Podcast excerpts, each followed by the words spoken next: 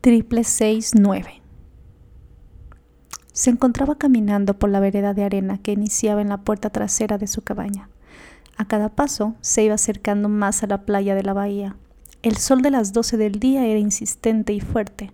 El sudor comenzaba a recorrer su frente. Mira, papá, puedo flotar.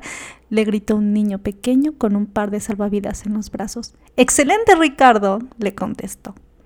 Continuó caminando ahora con un paso veloz con el fin de acercarse lo más pronto posible a su hijo, cuando de pronto un par de tentáculos enormes rompen la claridad del oleaje.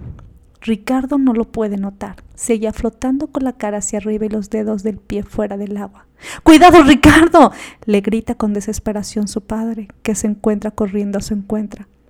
¿Qué pasa, papá? ¡Sal! ¡Sal! ¡Cuidado! ¡Salte del agua! Ricardo se reincorpora y comienza a nadar a la orilla, cuando de pronto un tentáculo lo toma por la cintura y se lo lleva con él al fondo del agua. Un grito desgarrador se escucha desde la playa. ¡No! ¡No puede ser posible! ¿Qué está ocurriendo? Grita de nuevo desde el fondo de su corazón. De golpe, se siente en la silla con la respiración agitada y el llanto en sus ojos, una mujer de más de 60 años. Este recuerdo no es mío, dice entre sollozos y mientras sonaba su nariz. No puedo creer que aún no encuentran mis memorias. Millones de pesos invertidos en este proyecto para nada. Me dijeron que sería confiable. Aún no me eliminan el tumor y ustedes ya no están cumpliendo. ¿Por quién me toman? Es la octava vez que se equivocan. Lo sentimos mucho, señora Paz. Como le comentamos, tuvimos un problema con nuestros servidores cuando cayó el satélite el pasado jueves y aún estamos intentando recuperar las memorias más importantes de nuestros clientes. ¿Desde el jueves? Desde el jueves ya son más de cinco días. Quiero que me devuelva mi dinero, todo mi dinero. Tú, muchachita, ayúdame, exigió la mujer sentada en la silla de aquel laboratorio. Creo que tendremos que borrarle la memoria por completo y asignarle una personalidad estándar, dijo la supervisora del proceso. Solicita autorización, Fernanda. Ya tiene más de 60 y sus días de vida son cortos. No vale la pena tanto trámite para alguien que está por morir.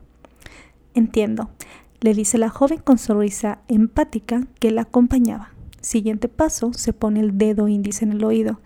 Solicita autorización para un triple 69 paciente 25.243. Un momento, le contestan. Ella sonríe. Aprobado. Se le asigna mujer estándar, clase media, maestra, folio 00932311.